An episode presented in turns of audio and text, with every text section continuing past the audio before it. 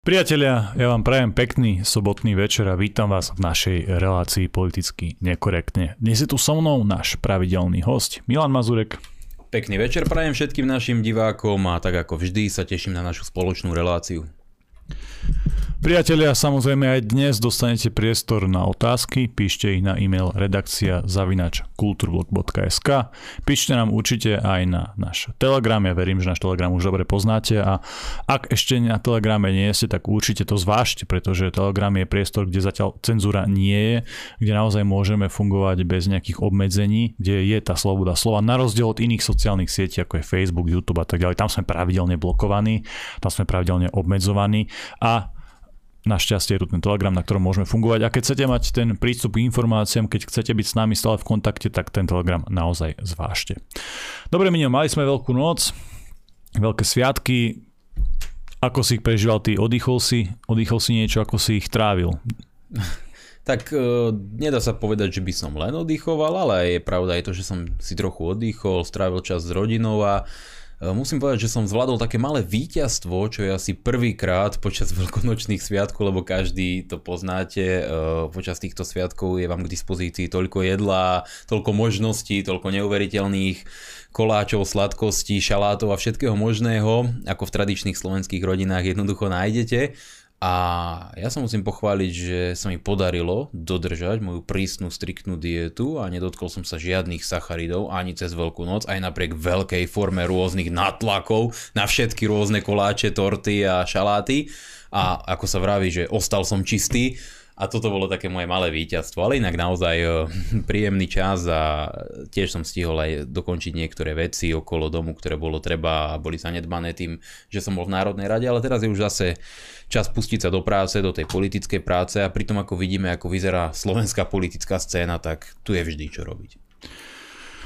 Tá Veľká noc bola asi aj e, časom oddychu parlamentu. Ty si to spomenul, že e, nebola Národná rada a ja som, keď som rozmýšľal, keď som sa pripravoval na dnešnú reláciu, tak som popravde ani nevedel, že o čom sa takom budeme baviť, čo sa týka tých domácich tém. Hej, samozrejme tie zahraničné témy sú a aj u nás doma je čo riešiť, ale žiadne také kauzy sa nejak extra neobjavovali v tomto čase. Predsa len, hej, mali sme tie sviatky a tak ďalej. Ale ešte k tej Veľkej noci objavujú sa hlasy, ktoré nie sú až také početné. Vieme, že týchto rôznych pošáncov je v skutočnosti veľmi málo, ale dostávajú obrovský neadekvátny priestor v rôznych médiách, ktoré majú naozaj tú svoju silu, majú ten dosah.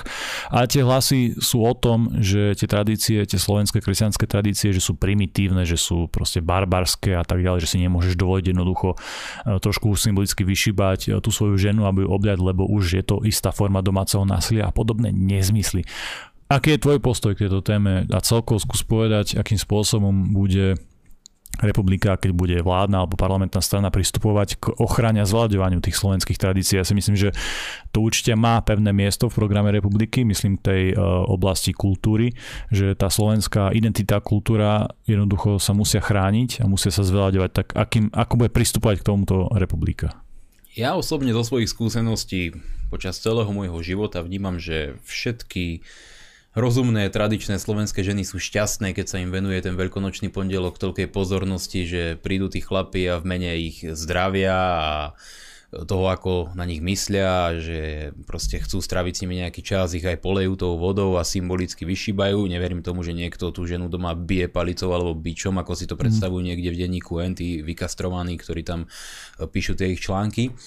Ale toto je pekná tradícia, ja som k tomu tiež zverejnil takú malú fotku so synom a povedal som, že tradície sú dôležité, pretože sú dôležité. Tradície sú istý prvok, ktorý uchováva kultúru a pamäť toho národa ako takého. A keď sa zbavíte tradícií, tak v podstate sa zbavujete svojej národnej identity ako takej. No a ľudia, ktorým takáto maličkosť, takáto neškodná, zdravá, pekná tradícia e, môže prekážať, e, to môžu byť dva typy ľudí. Hej. Ja budem teraz stále v rovine dvoch pohlaví, aj keď možno v denníku ich majú viac, ale to je už ich psychická porucha. Jedna skupina sú feministické ženy, ktoré si nevedia nájsť chlapa a sú z toho nešťastné a nevedia proste naplniť ten mhm. svoj život, tak tých mužov začínajú nenávidieť a tvrdiť, že sú zlí, lebo ich ešte prídu vyšíbať na veľkú noc. Práve ich neprídu vyšíbať a to je ten dôvod, prečo sú nešťastné, lebo nie je kto by s nimi dokázal traviť čas, lebo sú zrejme neznesiteľné a tie píšu tie články do denníka N a potom sú to tí muži, tí tzv. kastráti, hej, ktorí proste stratili tú možnosť, nemajú to, čo z vás robí muža a teda sa nevedia vedia chovať mužne a zmuštile a, a to sú presne aj takí muži, ktorých by žiadna žena nechcela, pretože taký muž, ju, kruh tým hej, taký muž ju neochráni, taký muž ju nezabezpečí, taký muž sa o ňu nepostará a nebude robiť to všetko, čo sa od muža, od gentlemana očakáva. Čiže kastráti a radikálne feministky, čo je taká skupina spoločnosti, s ktorou ja neprichádzam do kontaktu, jedine tak vo v rámci výmeny nejakých názorov, ale eh, ani im nefandím, ani s nimi netrávim voľný čas a preto sú ich názory akože totálne ukradnuté a keby Hnutie republika bolo vládnou stranou, tak by nám tieto e, volania niekde do hlbokej temnej jaskyne týchto degenerovaných politických prúdov boli ukradnuté aj naďalej. Dobre priatelia, ešte pripomeniem, že uh, tá moja technická účasť na tomto vysielaní nie, nie, nie je ešte nejak extra overená, robím to možno tretíkrát, takže vás poprosím o nejakú odozvu aj do chatu, keď náhodou vypadne zvuk, to znamená, že keď ja zabudnem vypnúť alebo zapnúť, tak mi to tam určite dajte vedieť, keď budú kamery blbnúť a tak ďalej. Určite by ste nechceli počuť, o čom sa tu rozprávame cez prestávku, keby Janko náhodou nevypol zvuk. Áno, ja väčšinou iba počúvam a žasním, že čo mi to chce všetko povedať, hej. Je to, je to hlavne o tom. Dobre, Minio, tak e, začneme skôr e, takou jednou ešte domácou témou, ktorá ma teraz rýchlo napadla, lebo je určite zaujímavá a ide o to, že špecializovaný súd odsúdil Petra Kažimíra, to si asi zachytil, hej, a Peter Kažimír to nie je len tak hocikto, hej, to nie je chlapec, ktorý sedí na zastávka, čaká na autobus a bežne stretávaš, to je človek, ktorý riadi e, Národnú banku Slovenska, čiže chlap, ktorý je na tej dôležitej pozícii, ktorá ovplyvňuje náš každodenný život, tak neviem, sleduješ túto kauzu, lebo on, už, on bol obvinený aj predtým, tým, tomu zase zrušil to obvinenie generálny prokurátor a tak ďalej, sa to tam nejak naťahuje, ja sa už tiež tom pomaly strácam. Ale ako vnímaš eh, tieto kauzy? No, ja sa priznám, tak ako si vravel na začiatku, že v tej slovenskej politike sa toho veľmi veľa nedialo. Eh, čo bolo grom tých mediálnych informácií, boli naozaj takéto typy kauz, ktoré pre bežného človeka neznamenajú akože naozaj vôbec nič, vôbec nič. A skutočné problémy, ktoré ja vnímam a ktoré bohužiaľ nikto nerieši, sú tie, ktoré sa týkajú bežných pracujúcich ľudí. To znamená, že sa znižuje kvalita života, že sa znižuje reálna mzda, to znamená výsledok, čo si môže človek za to, čo zarobí kúpiť, že rastú ceny potravín a že sa zvyšujú životné náklady po všetkých stránkach. To znamená, toto sú tie reálne problémy, ale to dnes politickú reprezentáciu netrápi. Naopak, my máme práve odvolaného predsedu vlády, ktorý je jeden práve z tých vykastrovaných, o ktorých som hovoril pred chvíľkou a postaví sa pred Národnú banku s dvoma banermi, že demokrati proste úlet a zneužije funkciu premiéra a mediálnu pozornosť, ktorá z nej vyplýva, prizvukujem odvolaného premiéra, aby si tam mhm. robil stranickú propagandu.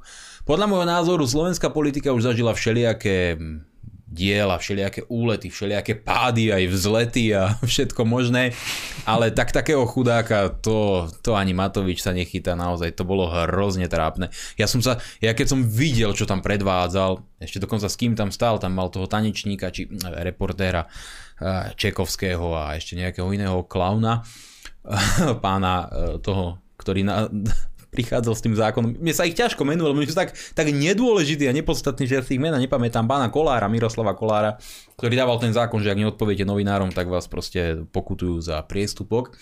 No a s týmito klaunami on predstavil tento svoj cirkus a mne sa hrozne páči, keď on sa snaží vyzerať tak mužne, pôsobiť štátnicky a vystupovať jednoducho s takým tým presvedčením a možno sa cíti ako Ronald Reagan na tribúne, no ale vyzerá ako Charlie Chaplin po štvrtom pive, takže uh, nie je to úplne to, čo by ja Ten si efekt chcel. je iný. Proste, Ten efekt je úplne iný, hej. Na Ronalda Reagana to nemá.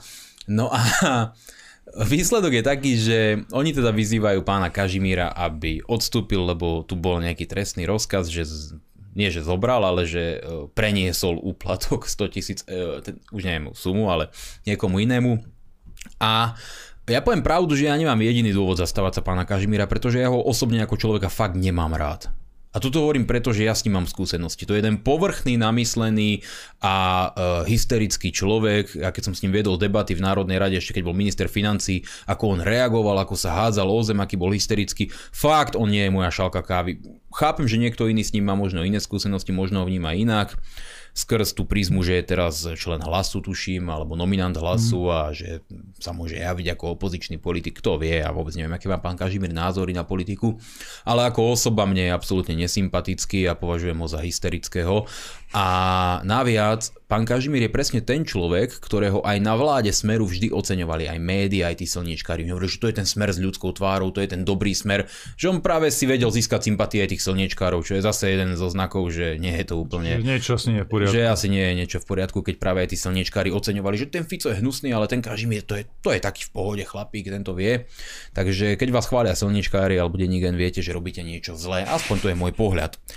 Ale aj napriek tomu, že pána Kažimíra ako osobu nemám rád, ja budem teraz hodnotiť čisto faktickú stránku veci a keď vám príde trestný rozkaz zo Slovenského špecializovaného trestného súdu, tak to má rovnakú hodnotu ako toaletný papier a berte ma ako len chcete. Ja som tiež dostal trestný rozkaz. Pár takých rozkazov nám už Áno, prišlo. tiež no. som dostal trestný rozkaz od špecializovaného trestného súdu, tiež som zažil proces na špecializovanom trestnom súde. To nemá žiadnu hodnotu. Tí ľudia, ktorí tam pracujú, nemajú žiadnu hodnotu. Ja neviem, či pán Kažimír preniesol ten úplatok alebo nepreniesol, ale tak ako každý iný človek si aj pán Kažimír zaslúži normálny, spravodlivý súdny proces. Nepredpokladám, že mu ten istý sudca, ktorý teraz ten proces bude viesť, zabezpečí tento spravodlivý proces, ale má nárok na svoju obhajobu. A nemyslím si, alebo nepovažujem teraz za, za nejakým spôsobom zmysluplné, aby sme sa predbiehali v tom, kto skôr vyzve Kažimíra k tomu, aby sa vzdal tej pozície, lebo potom kto sa mu ospravedlní, kto ho odškodní, mm. alebo k tomu preplatí všetky ušlé náklady, ak nakoniec sa zistí, že bol nevinný na tom súde. Hej? Lebo... A častokrát sa u nás sa stáva, že ten najvyšší súd rozhodne úplne iné no, ako ten špecializovaný. A to je presne ten problém. Čiže ja by som tu vôbec nepredbiehal realitu, nepredbiehal by som udalosti a určite by som sa neznižoval k takým primitívnym politickým gestám a najvyššie naozaj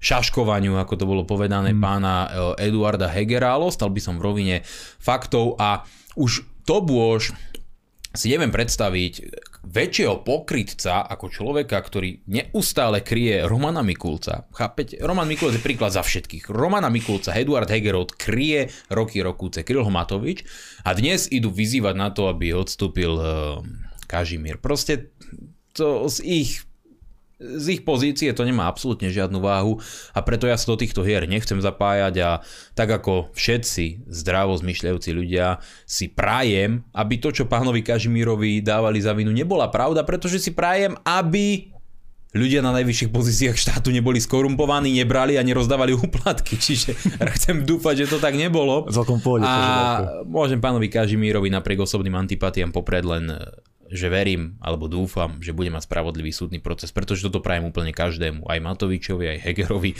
aj všetkým tým, ktorí preukázateľne protiústavne rozhodli o tom, že Slovensko odovzdá Migi a za to budú musieť byť hnaní na zodpovednosť. Človek tieto veci úplne inak vníma, keď si, tomu, keď si tým sám prejde, keď už absolvuješ nejaké tie súdne procesy, keď vieš, ako to funguje, keď máš nejaké reálne skúsenosti s tými sudcami a s, s tými jednotlivými uh, javmi, ktoré s týmto súvisia. Ale keď už si spomenul toho Romana Mikulca, ja ho v istom zmysle aj obdivujem. Samozrejme, mne je tento človek ako minister nesympatický a ja si myslím, že už by tam dávno, dávno tam nemá čo robiť ako minister, hodnotím jeho politické pôsobenie. Na druhej strane ho tak trošku obdivujem, že kde v sebe berie tú a nie drzosť, ale tú silu proste po tých všetkých špinavostiach, ktoré proste vyšli najavo, po tých všetkých kauzach tam ešte byť a on je proste jeden z mála tých ministrov vlády, ktorý tam je non-stop, že od začiatku až doteraz, hej. Ja mám taký príklad, paralelu z histórie. V Amerike bol jeden taký týpek, volal sa John Gotti, on bol považovaný za jedného z, za jedného z najväčších mafiánskych bosov a v 80 rokoch dostal prezývku Teflonový Don. A to práve preto, že médiá na ňo kydali neuveriteľnú špinu. Všetci vedeli, že je to mafián, vrah a že si objednával obrovské množstvo vražd a že riadi drogový biznis, prostitúciu tam v New Yorku, v Queense a tak ďalej. Ale stále nemali dostatok dôkazov a on to robil tak ostentatívne, že chodil v drahom oblečení, vystupoval z drahých aut, dával rozhovory do médií, proste hral sa na celebritu a všetci vedeli, čo je zač, ale stále nemali dostatok dôkazov na to, aby ho odsúdili. A Roman Mikulec mi príde ako taká slabšia verzia Johna Gottiho, že všetci vieme, že je to zločinec, že je to kriminálnik, že je to bezcharakterná nula. Už len tie správy, ktoré písal tie tabakové, vieš, že... Áno, ale hrá sa na veľkého frajera s tým rozdielom, že či chceme, či nie, bez ohľadu na to, čo bol Gotti zač, tak on istú dávku šarmu reálne mal pôsobil ako frajera, preto sa stal kultovou osobou v, aj v rámci kinematografie, vzniklo o ňom kopec filmov, ale Roman Mikulec, on veru takú dávku šarmu nemá a pôsobí len ako zavrhnutia hodný kriminálnik. Dobre, ale vyžaduje to od teba nejakú životnú silu, aby si to stále ustal. Proste mne to prípada, že to je jedno, čo už na tie médiá vyťahnú, on tam bude proste sedieť do, do toho úplného konca, ako ten posledný vojak, on tam proste ostane Jasne, a bude tam. Posledný, posledný samuraj. On sa cíti ako Tom Cruise v tom filme. Je neodvolateľný minister jednoducho, nedá sa, nedá sa ho odvolať jednoducho. Dobre, e, ešte teda predtým, ako prejdeme na tie zahraničné témy, uzavrime ešte to Slovensko a bol nejak, boli nejaké mítingy, už v podstate každý vie, že odštartovala tá politická kampaň, už vidíme to na tých vystúpeniach politikov, že tá retorika je teraz trochu iná a tak ďalej. A svoju kampaň samozrejme odštartovala aj Republika boli mítingy v Strážskom a v Michalovciach, tak eh, skús to zhodnotiť, pretože minulý týždeň boli sviatky, veľké sviatky, ne, nemali sme reláciu, tak eh, skús povedať, že aký, aký, ako to dopadlo, skús to porovnať možno s tými mítingami, kedy lietali kamene a skús povedať ešte, aké mítingy budú, alebo ako, akú formu sa tá kampaň bude viesť aj po týchto skúsenostiach v Michalovciach. No tie meetingy dopadli mimoriadne dobre, v Strážskom sme mali plnú miestnosť, čo tam bolo nejakých 50-60 ľudí, to bola trošku menšia miestnosť, predsa len je to menšie mestečko a tak sme s tým rátali. A v Michalovciach bola tiež tá účasť okolo 200 ľudí, čo je naozaj mimoriadne dobre na to, že tá propagácia sa viedla len cez internet a na druhú stranu, že nám ľudia neprišli nadávať, kričať po nás, vysmievať sa nám ako Káčerovi alebo Naďovi alebo Matovičovi. A nešli sme tam naozaj ako, dobre to povedal Milan Uhrík, ako exotický papagaj proste, ktorý koluje po celom svete a chce si vidieť, či naozaj je taký, naozaj je tak farebný, naozaj vie tak lietať a naozaj má to zlomené krídlo a utrieska si hlavu o všetky steny pri tom, keď opustíte z klietky. A to je presne jeden z dôvodov, prečo prišli ľudia pozrieť na Matoviča. Jednoducho zábava, cirkus, show, prišiel hlavný klaun, manéž sa otvorila a ľudia chcú vidieť, aký je, či je naozaj taký a podľa mňa splnili ich očakávania. Aj teda preukázal sa, že naozaj to nie je úplne zdravý a racionálne uvažujúci človek. A presne z toho dôvodu my sme prišli do Michaloviec, aby sme ukázali, že politika sa dá robiť aj úplne inak. To znamená, že nemusíte byť arogantný, bezcharakterný, chudák, ako je napríklad Naď. Nemusíte ľuďom nadávať do dobytka alebo do opíc, ako to robil Káčer, ktorého si vraj všetci liberáli vážia, lebo on má vraj takú uhladenú komunikáciu, no to je neuveriteľné. A nemusíte byť ani ten exotický papagaj ako Igor Matovič, ale môžete byť naozaj racionálny, slušný politik, ktorý bojuje za národno-štátne záujmy Slovákov. A presne s týmto posolstvom sme prišli do Strážského, do Michaloviec, povedali sme ľuďom, čo sú naše názory, čo sú naše vízie, ako si predstavujeme, že sa dá riadiť Slovensko a čo do toho všetkého vieme dať. A dostali sme naozaj fantastickú odozvu. Ľudia nás zahrnuli veľmi pozitívnym prijatím. Pozdravujem všetkých tých, ktorí aj sledujú kultúru bloga boli, aj či už v Michalovciach alebo v Strážkom. Pozdravujem všetkých členov a sympatizantov Hnutia Republika, ktorí sa zapojili do organizácie tých mítingov. Naozaj to bolo skvelé a bol som nesmierne rád, že medzi týmito ľuďmi môžem byť a aj na tom, ako som vystupoval, som cítil v sebe takú tú energiu, ktorú vám tí ľudia dajú, keď je to publikum, u ktorého vidíte, že oceňuje to, čo im hovoríte, pretože hovoríte niečo úplne iné ako tí štandardní mienkotvorní v úvodzovkách, mainstreamoví politici, ktorí sa predbiehajú v tých televíznych debatách, kde vás neustále njurujú, to znamená neumožňa vám hovoriť s nimi a do očím povedať, čo sú zač.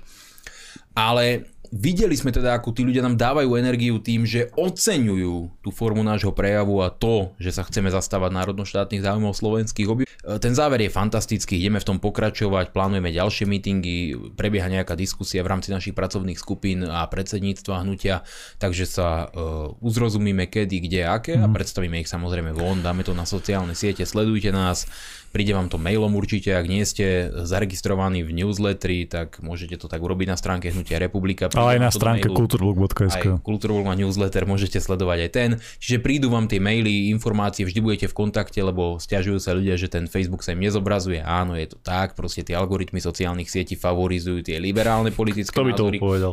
Nemôžete sa diviť. Pamätám si, minule som čítal, koľko Mark Zuckerberg prispel na kampaň Joea Bidena, tu hovoríme o stovkách miliónov dolárov, čiže to asi, asi viete, koho favorizujú tieto sociálne siete. No a teda e, určite sledujte či už YouTube, či už Facebook, či už uh, tie Telegram, samozrejme ten je úplne jednoznačný, alebo ten mail a tie informácie o tom, kde budú ďalšie meetingy sa jednoznačne dozviete. Hovorím, teraz jedna taká seriózna kľúčová otázka. Hovorí sa v podstate, že ten, kto vyhrá v Cashmarku, tak vyhrá voľby. A kedy bude meeting v Cashmarku, alebo aký, aký je ďalší plán tých meetingov, kedy ľudia ktorí sa tu zaujímajú o politiku v našom rodnom meste, slávnom slobodnom kráľovskom meste Kežmarok, môžu vidieť členov Hnutia republika, tých hlavných predstaviteľov na pódiu, najmä tomu v Kaske napríklad, hej, alebo kde sa zvyknú robiť tie meetingy. A ako to, ako, či budú tie také šnúry meetingov, ako sme na to zvyknutí, alebo ako to bude, akým spôsobom sa to bude viesť? Hej, ja ťa poteším, bude aj meeting v Cashmarku, takže nemusíš sa o to báť. E, kedy presne ti v tejto chvíli neviem povedať, lebo bolo by fajn ver na juh Slovenska. Ja predpokladám, že tieto dôležité kľúčové strategické miesta, ako je Cashmark, že to bude asi čo najbližšie k dňu volieb. Jasné. Krajské, aby to malo čo najväčší efekt. Dohodneme sa tak, že krajské mesta a Cashmarok si necháme na týždeň pred voľbami. Mm-hmm. Už keď si spomenul tie krajské mesta, a fakt už prejdeme na normálne inteligentné témy, dôležité geopolitické, ale padol návrh vlády, že majú sa prerobiť okresy, kraje a tak ďalej, tak e, neviem, či zachytil si to? Zachytil som to, ale neviem to zatiaľ ešte brať vážne, lebo tú mapku, ktorú som videl, považujem za vtip a e, to, že si Dimeši vytvoril okres Veľké Kapušany je ako naozaj drsné, to je to, to, to, to, to človeka len tak nenapadne, to, že si tam vytvorili okres Šahy a, no, no, no. a tak ďalej, že ako vidno, že proste kto mal na tom ministerstve vplyv, ten si spravil vlastný okres a ostatné pozlučovali všelijak. Uh, ja znova spomeniem ten Kežmarok, neviem, či si všimol, ale okres Kežmarok by podľa tejto zvrátenej uchylnej mapy musel zmiznúť. okres Kežmarok sa zrušil, už by si bol okres Poprad. Ale súvisí, ti Popradu samozrejme. Ale... Súvisí to podľa mňa aj e, s tým, ako zmenili tie ešpezetky, na mhm. ten nechutný nový tvar, ktorý sa podľa môjho názoru nikomu nepáči. Ja som ešte nestretol človeka, ktorý povedal, je, máme krásne Podľa mňa ten, ktorý to vymyslel, sa mu to nepáčilo a vymyslel Nie. to kvôli niečomu Jedine to dostal za príkaz ideologických mm. dôvodov urobiť to takto odporne a odnárodnene.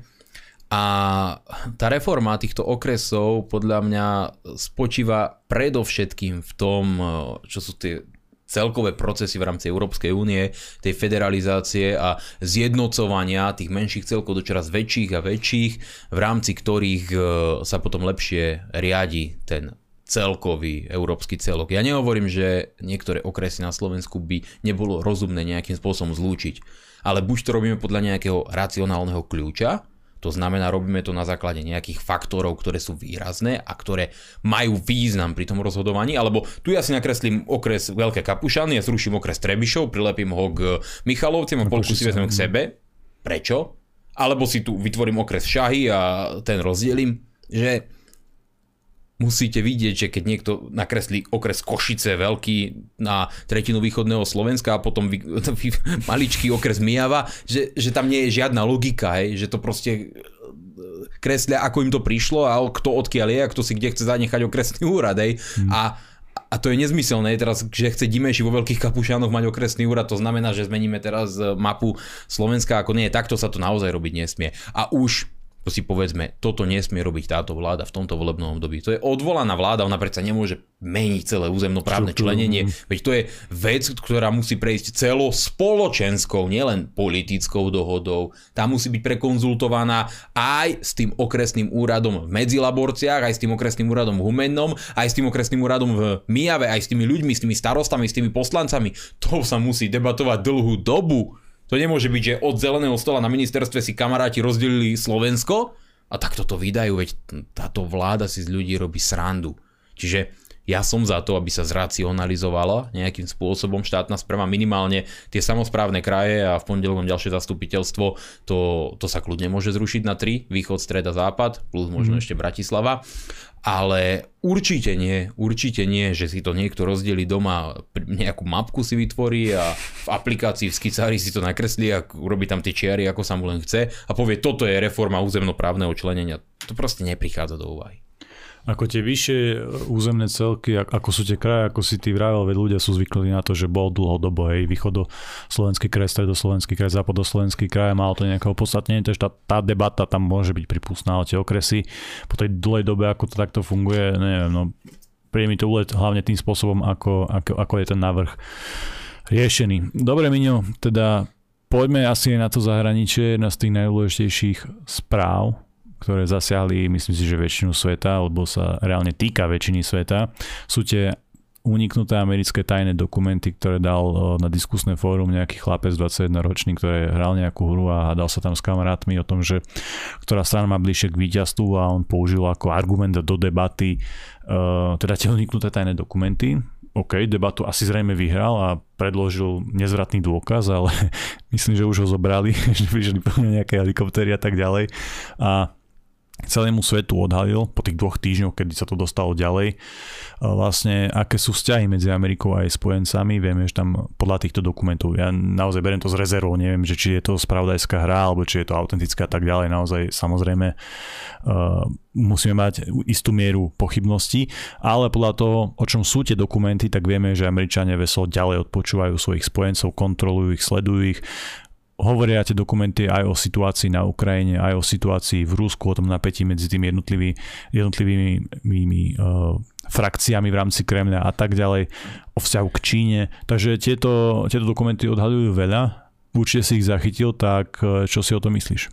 No neštudoval som ich úplne do detailu a priznám sa, že ak uh, sú tu názory na to, či sú tieto dokumenty vypustené zámerne, úmyselne, či je to spravodajská hra alebo či je to naozaj tak, ako sa to teoreticky mohlo stať. Mhm. Vždy existuje taká šanca, hej, že proste občas tie procesy zlyhajú a stane sa neuveriteľná vec, ktorá na prvý pohľad vyzerá tak absurdne, že nikoho nenapadne, ale po výsledku sa stať môže. E, to nie je dnes až tak dôležité. Podľa mňa to najdôležitejšie je, že čo z tých dokumentov vyplýva že ak by len z polovice boli pravdivé v tých základných údajoch, ktoré sme sa dozvedeli, ako hovoríš v tom špehovaní aj generálneho tajomníka OSN, jeho súkromných konverzácií a tak ďalej, uh, o špehovaní celej Ukrajiny, to, je, to už Amerika bere úplne ako svoju kolóniu, takže tam sa to človek ani ho to neprekvapuje, ale stále je to istým spôsobom zvrátené.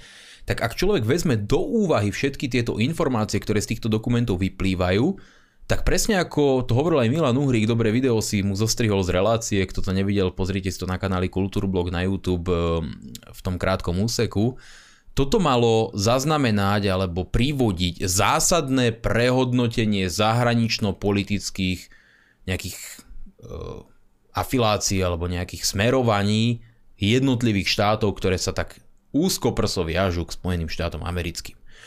Ja napríklad sa priznám, že keď som úplne pochopil, alebo otvoril oči, alebo uvedomil si tú nesmiernu zvrátenosť toho systému, v ktorom žijeme, tak to bolo v dobe, kedy sa objavili uh, Wikileaks od Juliana Assange a potom prišla kauza s Edwardom Snowdenom. A títo dvaja muži, okrem iných, zverejnili obrovské množstvo rôznych dokumentov, ktoré zahrňali to, ako Američania mučili ľudí po svete, to, ako izraelská tajná služba vraždila ľudí, kde sa im to chcelo, to, ako e, konkrétne lobby konkrétnych korporácií a zbrojárskych podnikov rozhodovali o tom, že ako dlho budú trvať niektoré vojny, zverejnili informácie o tom, k akému špehovaniu aj spojeneckých politikov, známe bola tá kauza, že špehovali Merkelovu mm. a tá sa k tomu nevedela ani len postaviť, k čomu všetkému dochádzalo a po tom všetkom, čo sa dostalo vonku, my vidíme, že Snowden je na ostrel, musí sa skrývať a Assange je proste zlomený muž, ktorému zrujnovali celý život a je niekde v Británii a čaká na súd, či ho teda pustia, alebo teda či ho deportujú do USA, kde mu môže hroziť aj trest smrti. Čiže e, my vidíme, že títo ľudia zverejnili informácie, ktoré totálne odhaľujú to svinstvo, ktoré je v úzadí a so svetom to nijak nepohlo. Dobre, obyčajných ľudí to netrápi, majú svoje každodenné problémy a to do istej miery viem pochopiť. Ale proste my tu máme politikov ako je Káčer, Náď, Heger a tak ďalej, ktorí vám stále budú hovoriť, že náš najväčší spojenec je USA. Aj napriek tomu, alebo uvedomujúci, aké všetko svinstvo už do sveta vyšlo ohľadne toho, čo zahraničná politika Spojených štátov amerických, ja sa ne, nehovorím o radových občanoch Američanov, Ameriky, mm. nehovorím o farmárovi v Nebraske, ktorý ku, kosí kukuričné pole, hovorím o Bidenovi, Obamovi, Bushovi a celej tej klike a tej politickej reprezentácii, o Deep State a o ďalších, ktorí naozaj robia všetky tieto svinstva po svete a nám to nevadí. Lebo tu sa politici najčastejšie, keď robia čokoľvek, dovolajú, dovolávajú morálky. Je to morálne chrániť slobodu Iračanov. Je morálne zabezpečiť bezpečnosť afgánskych žien. Je správne a morálne zabezpečiť slobodu pre ruskú politickú opozíciu a prieloruskú politickú a tak ďalej. A tak ďalej. Stále to morálne, ten morálny pátos, jak my musíme byť morálni, my musíme chrániť tie hodnoty slobody, spravodlivosti, rovnosti, práva, právneho štátu. A to sú, poviem, te, poviem vám pravdu, milí diváci, totálne kraviny. Ale naozaj totálne kraviny, pretože ľudia, ktorí to robia, vám absolútne, ale že odporne klamu. Ja neviem ani ako to viac povedať, ale im je úplne jedno, či ste nemorálni, či ste vrah, či ste terorista Jeden deň ste bojovník za slobodu, nalejú vás stovky miliónov dolárov, zabezpečia vám všetky možné zbranie na svete a voláte sa Usama Bin Laden a o týždeň ste najhľadanejší terorista, ktorého chcú zlikvidovať. Rozumiete? Vôbec nejde o to či tu sú nejaké morálne hodnoty. Vôbec nejde o ľudské životy, bez ohľadu na to, koľko ľudí zomrie pri akýchkoľvek geopolitických rozhodnutiach. Vôbec o to nejde. A tie veci im treba povedať na rovinu. Sú to nemorálne, skazené hyeny, ktoré si hrajú svoju mocenskú hru, aby mali viac moci, aby mali viac financií.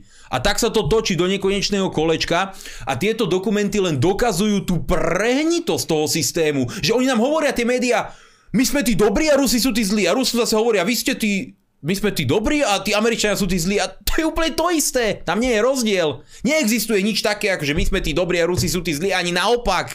Proste všetci robia úplne to isté, tam neexistuje rozdiel. A fascinuje ma, keď niekto príde a povie, my sme tá morálna strana, tá, ktorá chráni slobodu, Ruska je tá zlá, lebo tá zatvára opozíciu, viete. Tu sa nie je úplne to isté. A na tomto vy totálne vidíte, že akože kráľ je nahý.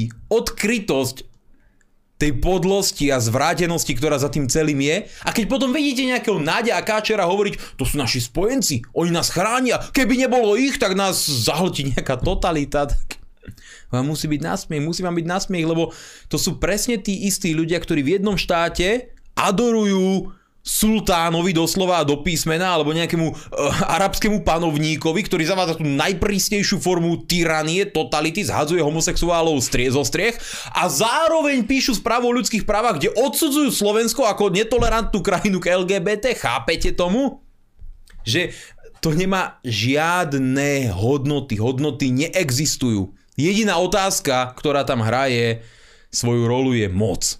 Ak mám moc a ten o ktorom sa bavím, mi ide po ruke, to znamená plní moje príkazy, je môj spojenec a dá sa s ním pracovať, je ochotný robiť to, čo od neho chcem, tak nech je čokoľvek. Nie je komunista, fašista, diktátor, islamský radikál, terorista, proste buddhistický mních, je mi to jedno. Ale keď ten človek neposlúcha, no tak už je to samozrejme komunista, fašista, diktátor a to je predsa nemorálne a zlé. Viete, mne je úplne, že zlé, naozaj zlé z tých ľudí, ktorí obhajujú ešte americkú zahraničnú politiku. A nie preto, že by ja som adoroval nejakú inú, napríklad východnú, čínsku, rúsku, bielorusku, akokoľvek inú, ale preto, že tí ľudia si navzájom nemajú čo vyčítať. A oni sa nemôžu hrať na tých dobrých a morálnych, lebo sú poklesli, úbohy a, a, a proste bezcharakterní, ničomní. Nie je na nich oni nič lepšie, naozaj nič lepšie. A na týchto dokumentoch to geniálne vidíte, že bez ohľadu na to, či je to e, spravodajská hra, proste keď jeden štát číta súkromné konverzácie generálneho tajomníka OSN, tak ten štát by mal byť zavrhnutia hodný. Keby Severná Korea čítala osobné komunikácie generálneho tajomníka OSN, tak Joe Biden má prvý tlačovku a hovorí o neuveriteľnom škandáli. Ale dnes vám tu príde Heger a Čaputová a ďalší a s Bidenom si budú podávať ruky. Tak rovno si môžu aj s tým Bin Ladinom podávať ruky, tak ako predtým americkí prezidenti. Viete, to je nasmiech, nemôžete to brať vážne. A toto je čistá a holá pravda. O žiadne morálne hodnoty tu nejde. Jednoducho tieto dokumenty potvrdzujú to, čo všetci celý čas vieme a to je to, že to divadlo, ktoré sa na svetovom poli dnes hraje, vôbec nie je o ľudských životoch, o slobode, o bezpečnosti a je to len o sférach vplyvu, o moci a o peniazoch. Myslíš si, že tento únik otrasie svetom viac ako tá Kočnerová tréma, čo unikla? Si zober, že uh, keď sa pozrieš na to, akým spôsobom o týchto veciach debatujú slovenskí mainstreamoví novinári, tak oni sa normálne povedia, že no však to je úplne normálne, že sa odpočúva, veď odpočúva sa všade, odpočúva každý každého, s tým treba rátať. Že oni už žijú v Matrixe, ako sme, že to doslova, už to, už to ani neberú, že sa z toho dá uniknúť, že tak to má byť. A vadí im to, že proste to už, ušlo takýmto spôsobom, akým to už to je, no však samozrejme je to komické, každý človek sa na tým pousmeje, ale za normálnych okolností, ak by európske štáty boli suverénne, ak by tým predstaviteľom tých štátov naozaj išlo o to, čo verejne deklarujú, napríklad o bezpečnosť ukrajinských žien a detí, o životy žien v Afganistáne, tak by predsa toto nemohli tolerovať. Lenže to sú bezcharakterné nuly. A to je jedno, či zoberiete prezidenta Francúzska, alebo Nemecka, alebo podobne. Skrátka, tí ľudia sú dosadení na tú pozíciu preto, aby robili to, čo robia. A treba tie veci proste pomenovať. Treba to povedať úplne na rovinu. Lebo my môžeme hovoriť, že americká reprezentácia je skazená, zlá. Ale povedzte mi jednu vec. Máte niekde masového vraha. A teraz všetci ostatní vedia, že je masový vrah. A jedna časť spoločnosti si povie, ja s ním nechcem mať nič spoločné, je to zavrhnutia hodný človek a bude sa držať v ústraní. Iná proti nemu aktívne pôjde bojovať. Ale ďalšia mu začne slúžiť vedo, uvedomujúci, čo je zač, bude mu slúžiť, bude to jednoducho počúvať, bude robiť všetko, čo bude chcieť. A to je napríklad slovenská vláda. Tak im povedzte, kto je horší, ten masový vrah alebo tí, ktorí aktívne poslúchajú vôľu masového vraha, otvorene mu slúžia a pred všetkými obhajujú takéhoto masového vraha. Chápete, čo tým chcem povedať? Ak oni vedia, čo je americká vláda zač, čo robia americké tajné služby, čo robia izraelské tajné služby, a aj napriek tomu to verejne obhajujú, tak oni sú ešte horší ako tí, ktorí to páchajú. Pretože je ten známy citát, ktorý všade slničkári používajú, že keď pre víťazstvo zla je potrebné len to, aby dobrí ľudia nič nerobili. To samozrejme platí. Lenže tí, ktorí dnes vedú Slovensko, nie sú dobrí ľudia, to sú tí zlí ľudia, ktorých treba zastaviť a preto musíme konať. Dobre priatelia, ja vám pripomínam, že píšte otázky na Telegram, píšte otázky aj na náš mail redakcia zavinač kulturblog.sk dnes sa pokúsime dať vám toho priestoru trošku viac a Určite na to myslíte, píšte nám kritiku, rôzne podnety, ja sa, ja sa neviem hrať nejakú cenzúru, ja vyberiem to, čo tam bude, samozrejme nejaké obrovské dlhé slohy tu čítať nebudem, ale určite na to myslíte, že tu máte priestor a taký priestor predsa nemáte e, všade, hej, konfrontovať poslanca Národnej rady, takže určite to využite. Ja sa teraz pokúsim dať nejakú zaujímavú peknú prestávku. Priatelia, ja verím, že vás e, táto reklamná prestávka nadchla tak ako mňa a e, verím tomu, že ste si niečo z toho zobrali a že tiež budete na sebe takýmto spôsobom makať a bojovať. Dobre, my poďme k tomu vlastne, prečo sme túto reláciu nazvali, že kto ukradol americké milióny. Prečo by nás malo zaujímať, že či niekto ukradol americké milióny, ako sa to teda týka, lebo uh, americké milióny smerujú do rôznych oblastí a, a sfér tohto sveta, samozrejme niečo ide na Slovensko, veď tu máme množstvo mimovládnych organizácií, ktoré potrebujú z niečo žiť a robia tu naozaj kvalitnú prácu a dobrú svetovú činnosť. A to, že je to za americké doláre a za americké záujmy, to už je samozrejme iná vec. Ale teda skúsme to ozrejmiť, že kto teda krádne tieto americké doláry, to, to si dovolí niečo také neviem, či to je až svetokrádež podľa mňa, keď niekto siahne na takéto čestné, pekné peňažky, ktoré vždy majú ten filantropický účel. Ja vám poviem to, čo som sa dočítal v americkom mainstreame, ktorý si slovenský mainstream rozhodol sa ho ignorovať, jednoducho nedostane to ďalej. A to je informácia od držiteľa Pulitzerovej ceny, to znamená novinára, ktorý v tom americkom eh, poli niečo znamená, ako je veľmi vážený. Je to novinár židovského pôvodu, pán Seymour Hersh. A je to ten istý človek, ktorý verejne povedal, že má dôkazy zo spravodajských služieb, to znamená z kanálov, ktoré si za tie roky, rokúce, teda 10 ročia novinárskej činnosti vytvoril, že to práve Američania vyhodili do vzduchu ten Nord Stream, aby proste sabotovali európsku energetickú bezpečnosť. A tento novinár prišiel s ďalším veľmi zaujímavým obvinením, ktoré ale slovenský mainstream, ako hovorím, úplne ignoruje. Ja viem, povedať asi, nedá sa to dokázať, je to jeho názor alebo jeho presvedčenie, nejakú tú autoritu má. Ja nejdem tvrdiť, že sa to naozaj stalo alebo že je to naozaj tak, ale určite to stojí za zváženie a mali by sme si tieto veci povedať, že sú tu aj takéto hlasy a overiť si ich. Tento pán Herš totiž tvrdí, že v januári prebehlo v Kieve stretnutie medzi šéfom CIA a medzi pánom prezidentom Zelenským, kde mu šéf CIA vyčítal jeho chamtivosť a to, akým spôsobom rozkráda americkú finančnú pomoc, určenú v tomto prípade na to, aby ukrajinské uh, ozbrojené sily nakupovali naftu pre svoje potreby. Došlo teda vraj k tomu, že aj ukrajinskí generáli a vysokí vládni predstavitelia sa už na Zelenského stiažovali CIA, že je chamtivý a že už rozkráda viac peňazí, ako reálne dáva tej armáde na to, aby mohli túto naftu kupovať a že e, kvôli týmto veciam aj viaznú niektoré vojenské operácie ukrajinskej armády. Dostávame sa teda do stavu, že americký novinár, držiteľ Pulitzerovej ceny, to sú asi takí ľudia, pred ktorými v denníku N e, kľačia na kolenách, tvrdí, že prezident Zelenský ukradol minimálne 400 miliónov dolárov. To už nie je tak malá suma. Hej. My sme na Ukrajine boli, videli sme, že to tam funguje trochu inak a že tá korupcia a kriminalita nebola niečo, čo by nebolo považované za zvykový obyčaj. Keď vás z obchodu nepustia bez toho, aby ste neukázali blok, tak to znamená, že tá kriminalita malá, drobná je asi väčšia. Keď vám na benzínke nedovolia natankovať bez toho, aby ste najprv zaplatili, je zrejme, že je asi veľké množstvo ľudí, ktorí natankujú a ujdu bez toho, aby zaplatili. A to je na Ukrajine štandard, hej, že nenatankujete bez toho, aby ste si zaplatili. Ale možno časom prejdeme k tomu aj my, keď e, sa kultúrne obohatíme dostatočne, mm. napríklad ako to teraz robí Taliansko. Fakt je ale taký, že tu máme teda tohto novinára, ktorého názor ale proste médiá vo svete zrazu ignorujú, lebo to určite nie je pekné. Ľudia na celom svete sú presvedčení o tom, že potrebujeme Zelenskému poslať čo najväčšie množstvo peňazí. A dokonca sa tu našli aj také kritické hlasy ako predseda hnutia Republika Milan Uhry, ktorý v Európskom parlamente vystúpil s tým, že ako kontrolujeme využitie tých finančných prostriedkov, ktoré posielame na Ukrajinu? Pretože ľudia vo všeobecnosti by sa nehnevali, ak sa za to kupujú lieky a vankúše pre malé deti na Ukrajine.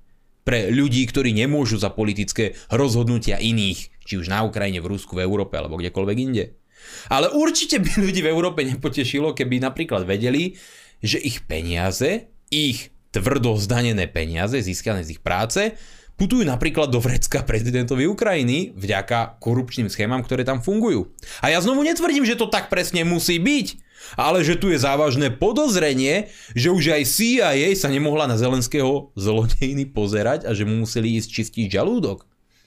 A poďme sa o tomto normálne, racionálne baviť a prehodnotiť, či to, čo robí dnes aj Európska únia, aj Spojené štáty americké vo vzťahu k finančnej podpore ukrajinského aktuálneho režimu, je úplne čisté, či je to bezpečné a či tie peniaze sú naozaj využité pre blaho obyčajných ľudí na Ukrajine. Lebo ak to tak nie je, ak to nejaká malá klika vo vedení Ukrajiny rozkráda, alebo z veľkej časti rozkráda, tak je potrebné okamžite tieto veci zastaviť a požiadať ich, aby tých ľudí vymenili, potrestali, zavreli ich a dali tam ľudí, ktorí to kradnúť nebudú, veď predsa tie peniaze nie sú určené pre nich, ale preto, aby proste obyčajní ľudia, ktorí prišli do svojej domovy, ľudia, ktorí nemajú elektriku doma, ktorým nefunguje voda, kúrenie, aby mali z čoho prežiť.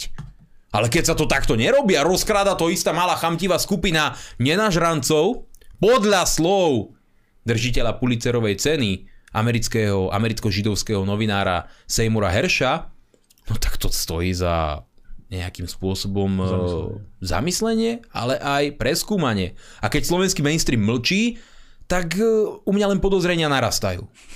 Pretože ak by slova pána Herša boli totálna kravina, tak viete veľmi dobre, že by to bolo na titulkách. Pozrite, blázon starý sa zbláznil a rozpráva nezmysly. Myslím, že by to dávno vyvrátil ten uh, zženšilý admin policie na Facebooku. Ne? On, by Minimálne... to tam, on by to tam rozpísal, že prečo je to blúd a prečo je to nezmysel a hoax a dezinformácia. Áno, presne. Ako sa volá taký ten kastrát, ktorý robí v denníku N, taký š, š, š, Schneidl, Schneidl. Schneidl by to dávno vyvrátil, keby to bola akože úplná blbosť a nikto by to reálne nebral vážne. Ale nikto sa tomu nevenuje, hovorí, že ticho po piešine.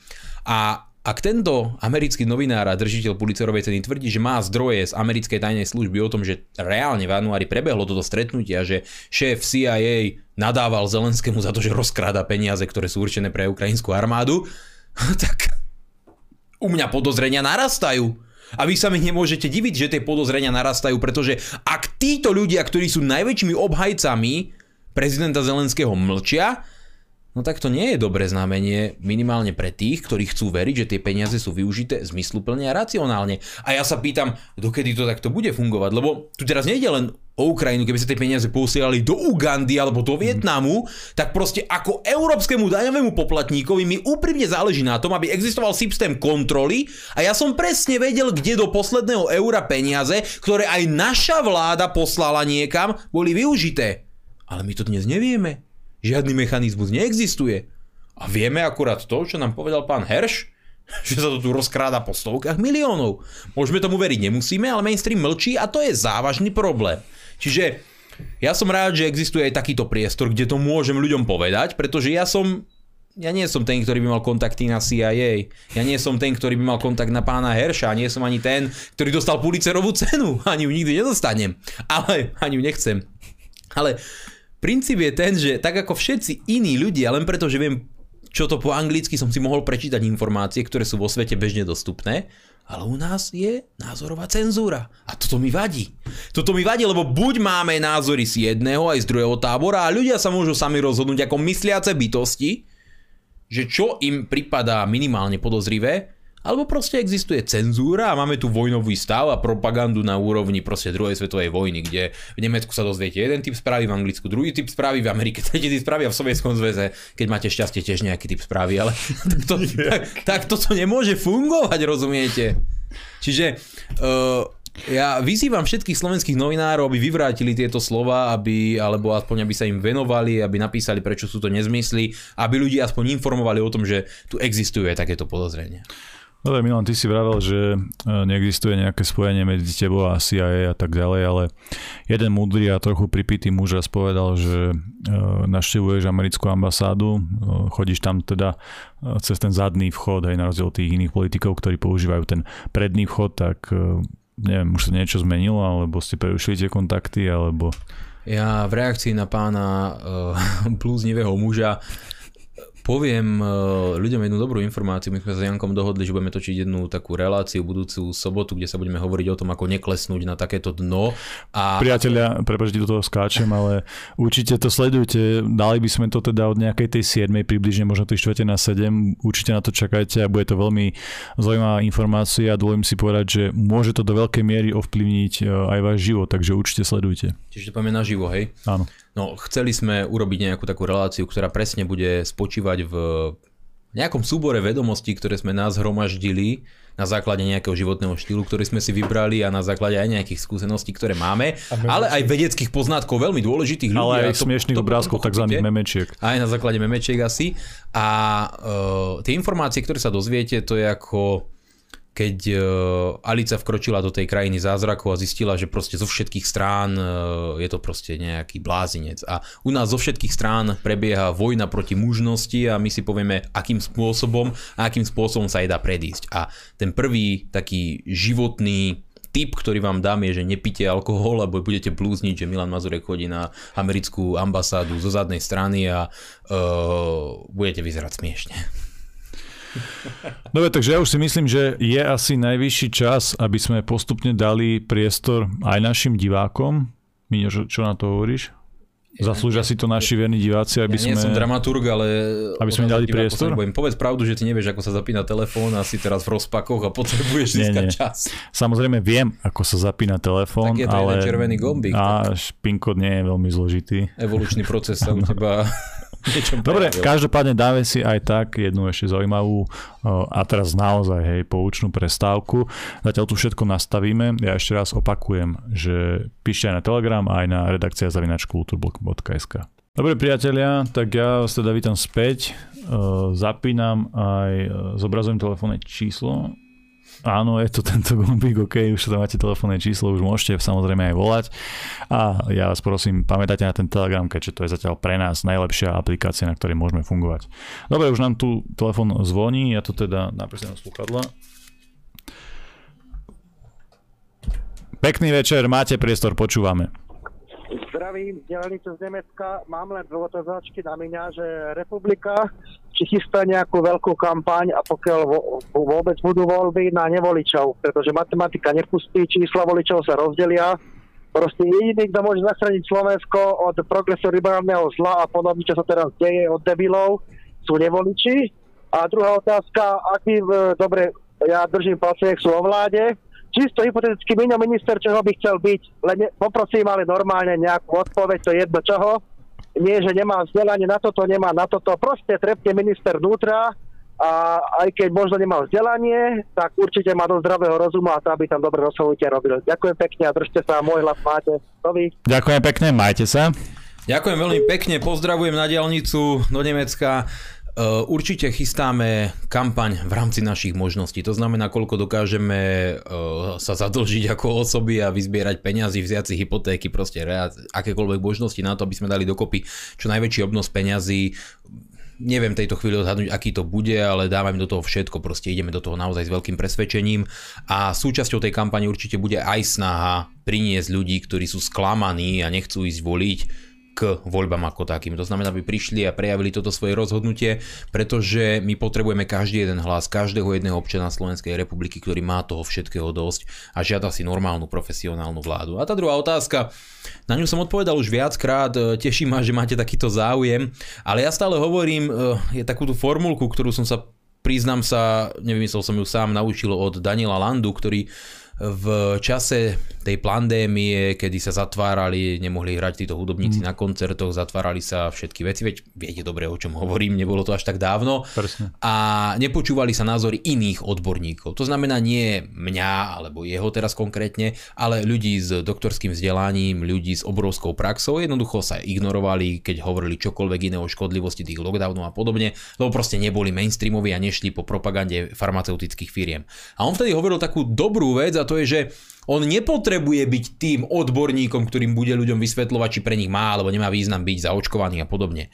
Ale že on chce byť tým megafónom, to znamená využiť tú možnosť, že ho ľudia počúvajú a že vie získať nejakú pozornosť na svoju stranu, aby sa ľudia dostali k tým odborníkom a tí potom ľuďom mohli povedať tie posolstva, ktoré mainstream ignoruje. A to bola naozaj veľmi zaslúžna činnosť a ja za to budem Danielovi Landovi vždy vďačný, že sa podujal k týmto veciam počas celej tej doby pandémie. A ja to vnímam vo, svojom, vo svojej podstate podobne. Je množstvo veľmi vzdelaných ľudí a veľmi dobrých odborníkov aj v hnutí republika a možno sa nepostavia na pódium a nespustia prejav a nevykričia si hlas ako ja a podobne a e, nebude to mať toľko zdieľaní na internete a nebudú to ľudia sledovať, ale naopak sú to ľudia, ktorí sú schopní, ktorí majú životné skúsenosti, ktorí sú cieľavedomí a vedia to Slovensko riadiť tak, ako to potrebujeme. Ja som o tom presvedčený a verím im a preto mne bude úplne postačovať, ak sa títo ľudia vďaka našej politickej práci, vďaka našim verejným prejavom dostanú na pozície, kam patria. Ak sa tam dostanú a budú tie ministerstva riadiť odborníci, ja žiadne ministerstvo nepotrebujem, ja nemám túžbu voziť sa v limuzíne,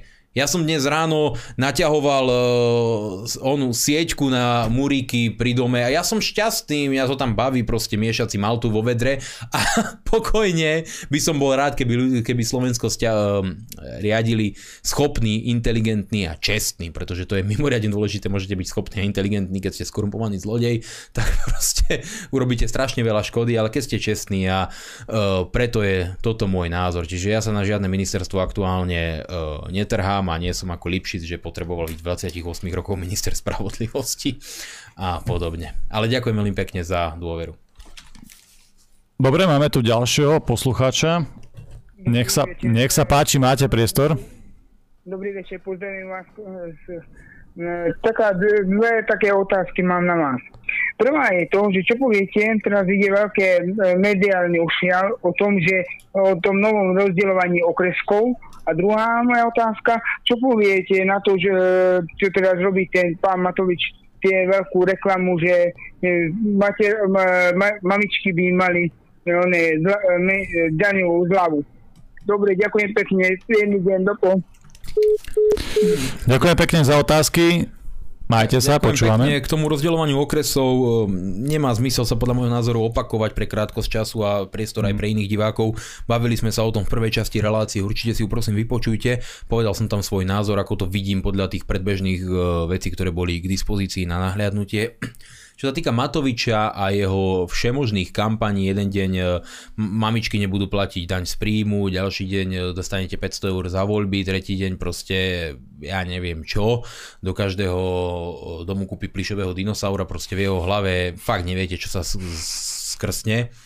Podstatné je to, že tento psychopat mal niekoľko rokov v štáte absolútnu moc tú moc nevyužil. Zneužil ju a dokonale celému národu odhalil svoju psychopatickú povahu, urobil ľuďom obrovské množstvo škôd, spôsobil, a na tom trvám, keď to tu hovorím, spôsobil smrť tisícov ľudí na Slovensku svojimi tupými, doslova že debilnými rozhodnutiami, ktoré robil z pozície predsedu vlády Slovenskej republiky za všetky celoplošné testovanie, zadlžil národ o nekonečné miliardy eur, o 50% hodnoty ekvivalentnej celej existencii Slovenskej republiky, čo je niečo šialené, to by sa vám nepodarilo, keby ste naozaj, že tie peniaze rozhatovali von oknom a on to dokázal. A z tohto dôvodu čokoľvek, čo povie, navrhne dnes, ja absolútne neberiem vážne. Ja som 100% za to, aby sa pomohlo mladým, slušným rodinám. Som 100% za to, aby sa pomohlo dôchodcom a trhá mi srdce, keď si spomeniem na to, aké neuveriteľné miliardy sa tu rozhadili na úplné sprostosti, ako dnes podporujú nezmyselné sankcie, ako nás zamurujú napríklad teraz e, kontaminovaným mobilím, len preto, lebo oni potrebujú na každú cenu pomáhať, e, aj tak, že je to absolútne za hranicou nejakého zdravého rozumu a pochopiteľnosti a chcel by som, aby sa týmto ľuďom všetkým pomohlo a preto, aby sme tieto veci mohli zrealizovať, je potrebné takých psychopatov, ako je Matovič, sa zbaviť čo najrychlejšie a pustiť do vlády naozaj profesionálov. Dobre, máme ďalšieho diváka na linke. Nech sa páči, máte priestor, počúvame vás. Dobrý večer, Miriam z Rimavskej soboty. Pán poslanec, ja som sa minulú sobotu za vás modlila v kláštore u sestričiek v Kežmarku, aj za vás, Janko, aj za Davida. A pán poslanec, ja sa vás chcem opýtať, že pani poslankyňa Byto v relácii na hrane vykrikovala, že Lengvarsky odišiel kvôli tomu, že mu neprešli tranzície.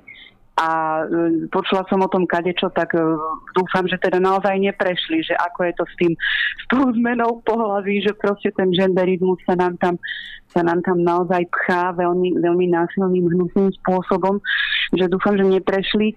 A verím, že vás stretnem 21. v Lukovištiach, kde budeme náš spevokov spievať pri príležitosti 65. výročia umrtia Ivana Kraska. Pekný večer.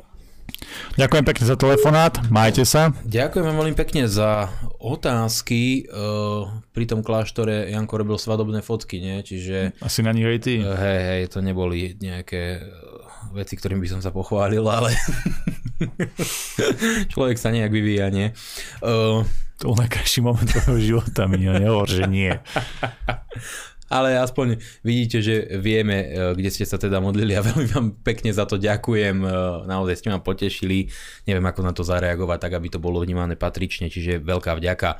Čo sa týka tých zmien pohlavy, ja neviem čo, Janka, Byto, Ciga, Niko, čo to, jak už sa volá, už ma to boli hlava z toho jej mena, čo to ona splieta v tých reláciách, lebo popravde ja nepozerám tie televízne relácie, pre mňa nemá význam to sledovať, keď ja nikdy nemám priestor tam sa do toho zapojiť. Takže podľa teba majú tieto relácie význam jedine vtedy, keď si ty v nich. No nie, Inak ale, ich proste nesleduješ, lebo sú zbytočné. Tie relácie nie sú objektívne, na čo mám pozerať propagandu, proste propaganda má môže zaujímať na chvíľku ako nejaký študijný materiál, chcem vedieť, ako sa robí, robí, prečo sa robí a kto ju prečo robí, ale pozerať ju každý týždeň pre mňa nemá reálne význam. Ako chápem, že ľudia majú radi, keď si môžu zvýšiť krvný tlak sledovaním týchto tragédov, ale ja toto jednoducho nedám. Nestačí, že s tými zdieľam jednu miestnosť v parlamente a keby tie relácie boli objektívne a vnímam to, že mám aj ja možnosť sa do toho zapojiť ako zvolený poslanec Národnej rady koniec koncov, tak by to bolo úplne niečo iné, ale nie, nie je to, je to propaganda, nie je to objektívna možnosť sledovať a tie tranzície, tie zmeny pohlavy, oni stále používajú tieto cudzie slova, si všimnite, že tranzícia, človeka čo napadne, mm. tranzistor, tranzícia, čo to asi je, bežný človek ho nenapadne, že je to odrezanie vášho mužského pohlavného orgánu,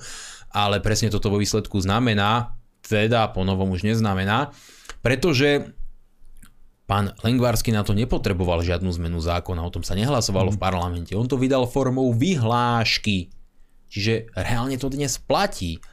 Ak nejaký čas, neviem akú dlhú dobu sa identifikujete údajne ako niečo iné, druhé pohlavie, no tak vám skrátka majú právo zapísať do vášho občianského preukazu alebo vydať nový rodný list, že vy ste teda iné pohlavie. Čo je šialené a samozrejme žiadna taká zmena neexistuje, to sa nedá zmeniť, vy to máte zakodované v bunkách DNA, mm. v kostiach, v tele, proste každá jedna bunka vášho tela vie vedcovi povedať, či ste muž alebo žena, bez ohľadu na to, ako šialení ste, koľkokrát sa udriete o hlavu a čo všetko si odrežete, stále budete tým, čím ste sa narodili, ale oni to urobili dokonca ešte tak ľahko, že už si to ani nemusíte odrezať, že v kľudne môžete byť chlpatý chlap, proste vážiť 100-110 kg, byť riadne vo forme a môžete ísť na ženské záchody, lebo vy predsa máte v občianskom, že ste žena. To je ponovom to, čo vymyslel pán Lengvarský a e, ja, mňa fascinuje, že mnohí ľudia z nejakého dôvodu hovorili, že to je taký slušne pôsobiaci minister a on, že bol aj v nejakej vedomostnej súťaži, keď ešte nebol minister a podobne. Proste pre mňa je to pre mňa je to duševný mrzák, normálna ľudská nula, chudák. Ja, ja pri tom všetkom, pri tom nátlaku počas tej pandémie a teraz ešte pri tomto, prepačte, ale ako ja si mám vážiť takéhoto človeka, ako ľudský, teraz nielen ako politika, ale urobiť také chrapuňstvo, že deň pred svojim odchodom podpíšem niečo tak zásadné a zdrhnem a viete, to jednoducho nemá, nemá, nemá, nemá žiadnu úroveň. A druhá vec je tá, že Spomente si na to, že tu máme údajne konzervatívneho predsedu vlády Eduarda Hegera, ktorý je mimochodom mimo minister zdravotníctva, hmm. že on to môže zrušiť. Zo dňa na deň to môže zrušiť. No, keby chcel. Dodnes to neurobí. Fascinuje ma, že tu na Slovensku vraj existuje niečo, čo sa volá konzervatívny summit. Ako ja som bol z toho zdesený, keď som to počul. A tam sa stretávajú práve takí politici, ako je Krajniak, Heger, Záborská, čiže liberáli. A títo ľudia dnes stále prezentujú pána Hegera ako kresťanský konzervatívne založeného človeka. On je minister zdravotníctva. Pýtajte sa ho, ako je to možné, že tu naozaj môže proste 120 kilový chlpatý chlap na ženský záchod, lebo má v občiansku napísané, že je žena. Ako je to možné? No, to je to, čo oni urobili so Slovenskom, títo tzv. konzervatívci, kresťanská únia. To je násmiech. Dobre priatelia, prejdeme teda na otázky z mailu a samozrejme aj z nášho telegramu, keďže som to sľuboval. Dobre, ideme na to. Chlapci, chcem sa vám poďakovať, že ste boli strážkom celej republike a hlavne Miňovi, že sa so mnou a mojou dcerou ochotne odfotil, bol super. Aj David s Jankom sú super chlapí, veľké ďakujeme. Ďakujem Tú otázku pekne. som prečítal inak kvôli tej záverečnej časti. tu si si podľa mňa vymyslel, ale v pohode. Pozdravujem do Strážského, veľmi sa teším, že takéto pozitívne reakcie vyvolala naša návšteva, keď by ich bolo čo najviac a keď by hnutie republika získalo dostatočnú podporu na to, aby sme mohli tieto veci meniť. Naozaj veľmi si to cením, veľmi si to vážim a práve ľudia ako vy sú dôvodom, prečo má zmysel chodiť medzi ľudí a bojovať za to, aby sa Slovensko zmenilo k lepšiemu. Dobrý deň, chcem sa mňa opýtať na jeho názor ohľadom toho, že vyhodili pani žitnú moderátorku z TA3 za rozhovor s Jeffrey Sachsom a relácia mala záhadne zmiznúť zo stránky TA3. Ja som to konkrétne zachytil až dnes od Ľuboša Blahu. Ospravedlňujem sa za pravopis, píšem rýchlo a bez dôslednejšieho premyšľania. Ďakujem. Tak TA3 je súkromná televízia, ja túto pani nepoznám, keďže vraj moderovala televízne debaty, ale mňa do nich nepozývajú, no. Hnutie republika do nich nepozývajú, čiže ja jej prácu hodnotiť nebudem. Nebudem, lebo za objektívnu by som ju považoval, ak by som aj ja mal priestor v jej reláciách, takže ju považujem za neobjektívnu len z princípu. A teraz berte to tak, že áno, možno urobila dobrú reláciu s pánom Saxom a tu, mu, tu ju zmazali a tak ďalej. V poriadku, ja to všetko kvitujem, ale zase sa nehrajme na to, že pani je teraz nejaká obeď zlého komplotu, lebo pani pracovala v mainstreamovom médiu, ktoré je súčasťou komplotu proti demokracii už len v tom zmysle, že ignoruje riadne a demokraticky zvolenej poslancov Národnej rady. Čiže e, to, že niekto cenzuruje názorové prúdy, je niečo, čo sa nestalo len tak zo dňa na deň a pani Žitna sa z toho zrútila, ale funguje to celú dobu, počas ktorej v tej televízii pôsobila, takže uh, jak sa vraví, že revolúcia požiera vlastné deti, v podstate uh, mňa to mrzí, keď ju vyhodili za takúto kravinu, že urobila reportáž aj s človekom, ktorý má iný názor a nie z uh, naozaj s alkoholikom spred kultúrneho dobu v nejakej osade, ale urobila to s významným profesorom a s človekom, ktorý sa trochu vyzná do svetového politického diania, ale na druhej strane je to súkromná televízia a ľudia majú právo, a to im aj odporúčam, proste ju nesledovať. Ak vidíte, že tá televízia je neobjektívna, nepozerajte ju. A všetci tí ľudia, tí redaktori, tí moderátori, ktorí tam robia, oni tomu kvitujú jednoducho. Ako môžu pracovať v televízii, o ktorej tvrdia, že je e, objektívna žurnalistika, keď vedia, že cenzurujú celé skupiny názorových prúdov, keď cenzurujú celé skupiny politikov, no nie sú objektívni a pracujú v niečom, čo jednoducho je z môjho pohľadu naozaj akože zavrhnutia hodným aktom voči demokratickej nejakej pluralitnej diskusii. Ja chápem, že smerákov to rozčuluje, smeráci tam priestor majú, ale my ich nemáme a preto mne nie je ľúto, a priznám sa na rovinu, nie je mi ľúto redaktorov z mainstreamových televízií, ktorí roky, rokúce pracujú v prostredí, kde prebieha intenzívna cenzúra a dnes na tú cenzúru sami doplatili. To je proste Jednoducho, keď si budeš na dvore sadiť jednu burinu za druhou, postupne ťa tá burina zarastie, to sa stane. Tak nemal by sa to stávať. Nemal by si to robiť, ale proste tí moderátori to tam robia. Dobre teda, poďme na, na ďalšiu otázku.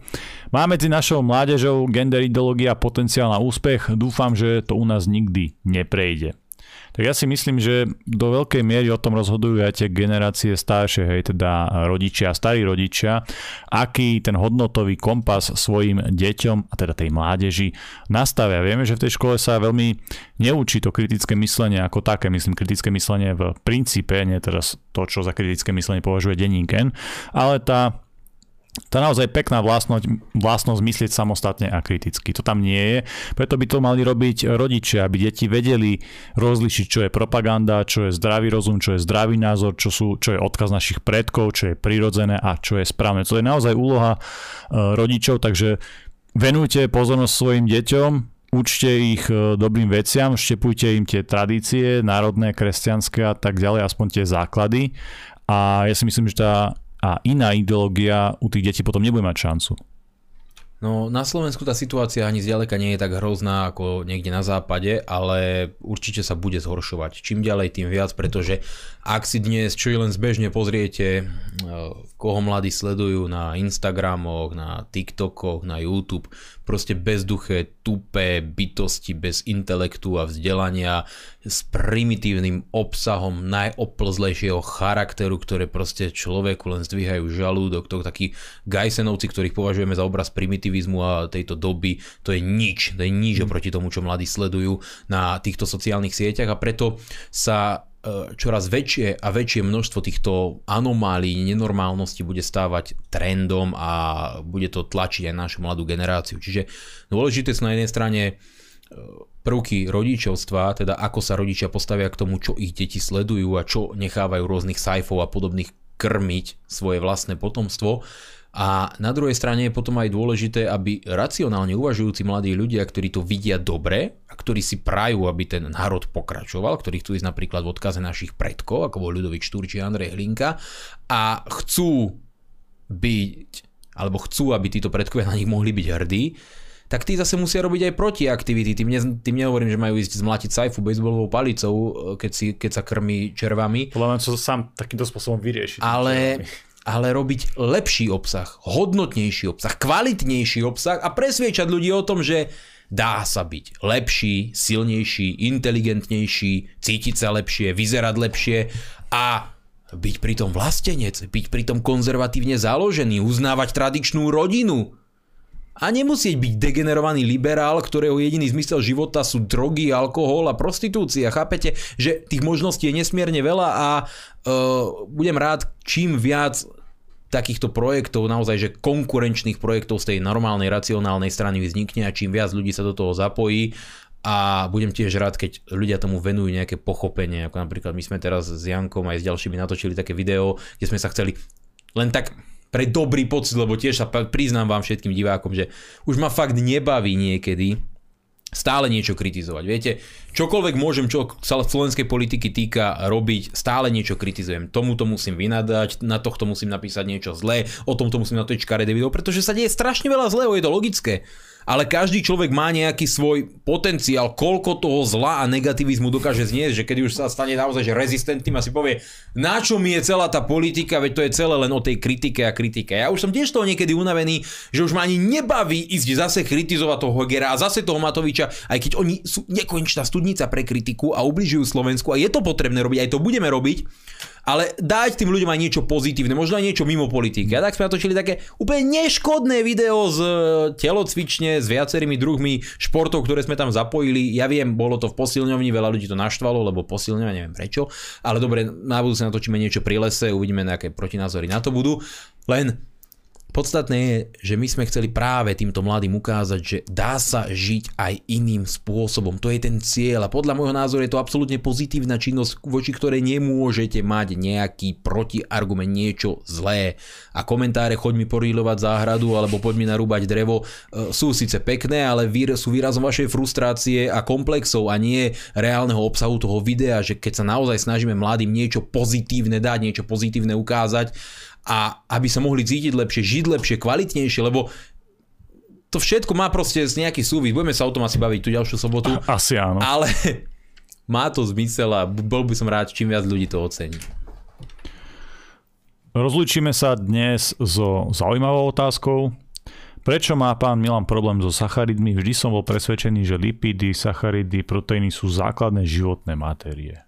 Ja viem, každý jeden z nás máme nejakú genetiku, to znamená niekto môže zjesť 30 kapusníc za Silvestera a nepriberie, niekto si 30 kapusníc za Silvestera a proste priberie 4 kg na váhe, hej, ako berte ma obrazne, ale chápete, čo tým chcem povedať. Ja mám takú genetiku, že ja rýchlejšie priberiem, ale uh, na to, aby som sa udržal v nejakej, nazvime to forme, alebo v nejakom uh, nejakom štádiu, ktoré mi možno viac vyhovuje, je u mňa potrebné znížiť príjem sacharidov. To znamená, že ja nie som v štádiu, že nejem žiadne sacharidy, neviem, či sa niečo také vôbec dá. Vždy nejaký 1-2 gram sa na vás nalepia ale znižujem ich mieru, to znamená, e, vyhýbam sa veciam ako sú cestoviny alebo proste pečivo a jedla, ktoré majú vysoký obsah sacharidov a na druhej strane áno, je to jedna zo základných hm, zo základných živín, ktoré telo potrebuje, ale nie v takej miere, ako je to dnes bežné, pretože cukor je pridávaný do všetkého, do všetkého aj do veci, kde nemusí byť. A to preto, že cukor funguje vo vašom mozgu istým spôsobom ako kokain a vyvoláva závislosť na tom konkrétnom produkte.